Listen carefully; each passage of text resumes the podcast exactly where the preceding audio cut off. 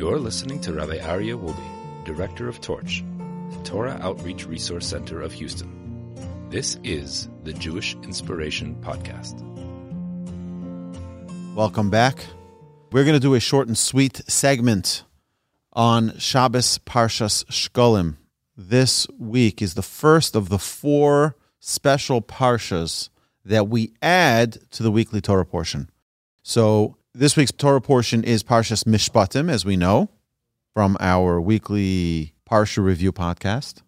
So we're going to read the portion of Mishpatim, and we're going to call up all seven people to the Torah, and they're going to get their aliyahs for Parshas Mishpatim. But then we're going to take out a second Sefer Torah, and from that second Sefer Torah, we're going to read from Exodus chapter 30, verse 11 to verse 16.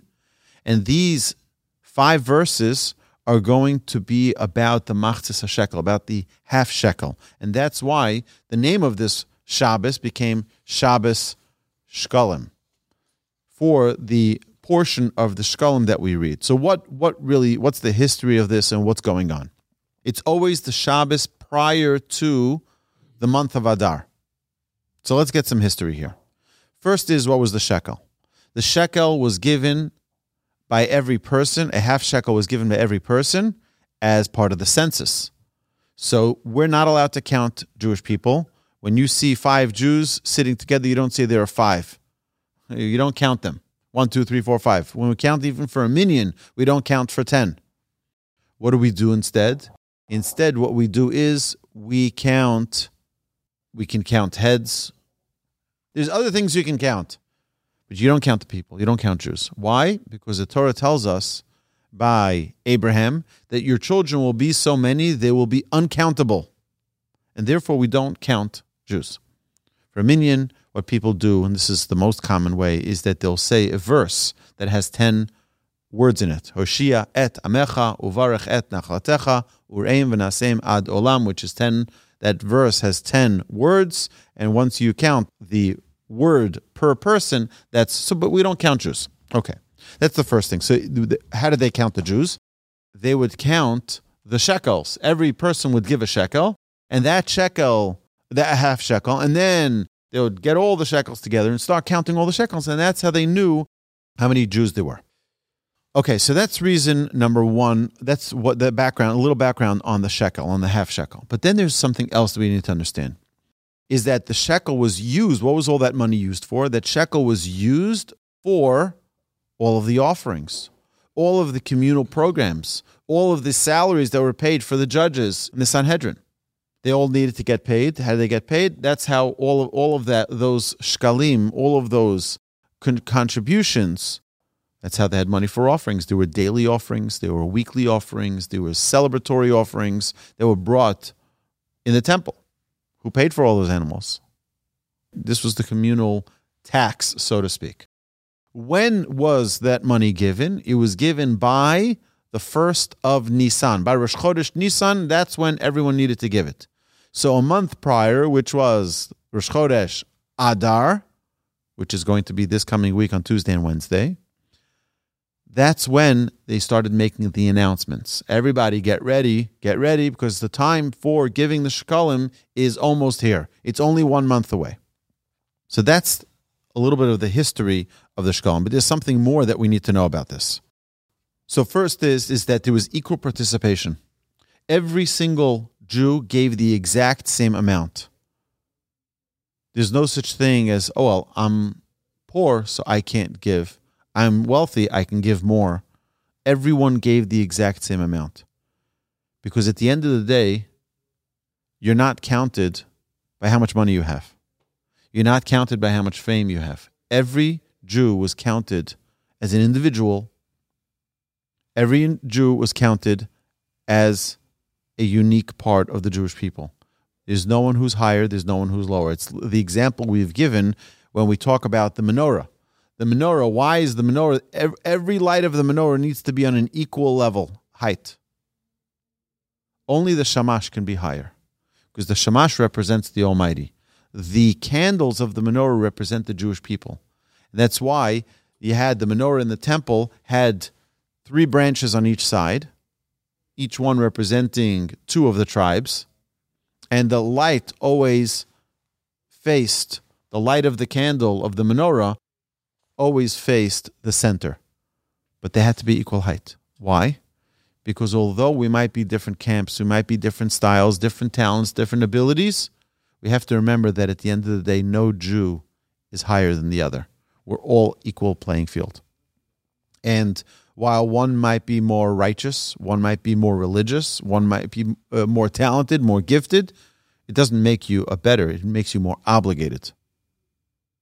And what we see here with the half shekel is that everyone was counted exactly the same way. The verse also, so the verses that we talk about when we talk about the shkalim also talks about atonement that is achieved by participation in the half shekel. A solitary human being can very rarely survive divine scrutiny. What person is free of sin and shortcomings? Nobody. We all have issues. We've all had things that we've done that perhaps weren't on the up and up.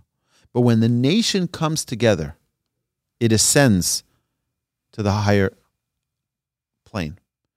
That's when we get to the highest level, is when we're able to be united as one. And here, the half shekel was done united. Everybody was part of this half shekel. It was a low enough amount that every single person can participate. And therefore, it was also a sign of atonement. Now, where does this shekel come from? The shekel also comes from an atonement that the Jewish people needed for the sin of the golden calf, where they needed to show that they weren't going to be self indulgent anymore. They weren't going to run after their own temptations, their own desires, but rather they were going to be a willing to let go for the Almighty. Now, we all know, we talked about this, the importance of being part of a bigger group. A minyan. You want to pray for something? You can pray yourself, and you should pray yourself. But there's a higher level when you do it together with a quorum of people. When you do it together with more people, the more people you have, the greater the impact, the greater the influence, the greater the possibility that you'll be answered.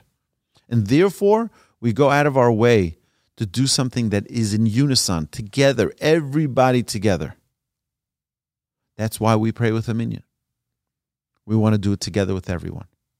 You have a much greater likelihood of overcoming challenge and receiving the proper atonement when you do it together with everyone else. That's point number one. Point number two is that remember what happens in 14 days after Rosh Chodesh, we have the holiday of Purim. What happened in Purim? What happened in Purim was that Haman goes to Achashverosh, the king, and he says, Here's all of this money. He gives thousands and thousands of gold and silver coins. He says, Take these coins.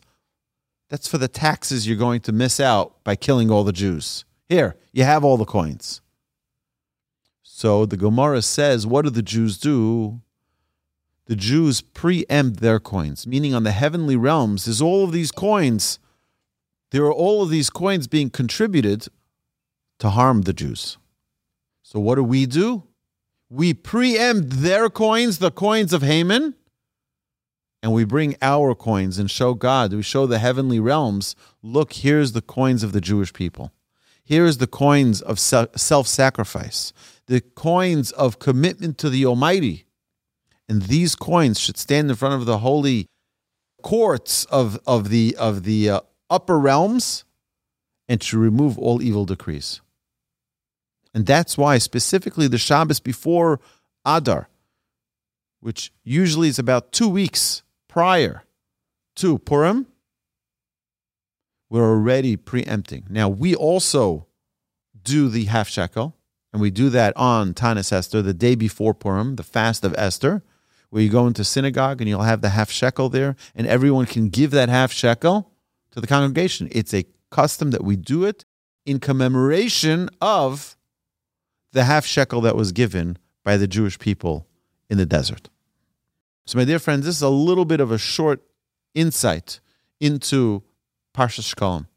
The Shkalim portion that we're going to read this Shabbos should be a time for us for reflection, for introspection, for getting ourselves to a place where we're ready to accept the Torah on Purim.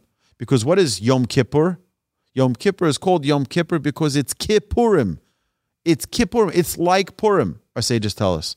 Purim is not a day. Yeah, we all know we get dressed up and we get uh, we can become slightly inebriated, and we have a festive meal and we read the Megillah and we do the mitzvahs of the day of Purim.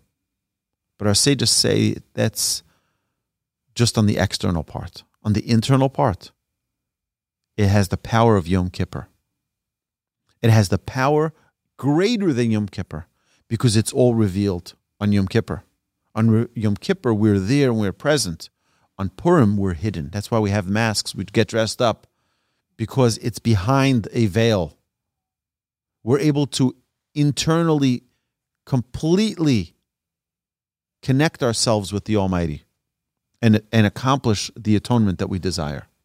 Hashem should bless us all that Shabbos Shkolim this week, this portion, when we bring out that second Sefer Torah, we should be able to connect with what it means to let go and let God. Have a great Shabbos, my dear friends. You've been listening to the Jewish Inspiration Podcast, a Torch production. Become a supporter at torchweb.org because your assistance enables more Torah learning around the globe. To find more lessons offered by Torch, please visit torchpodcasts.com. Until next time, stay fresh, my friends, and get jiggy with it. Na na na na na na na. Na na na na na na.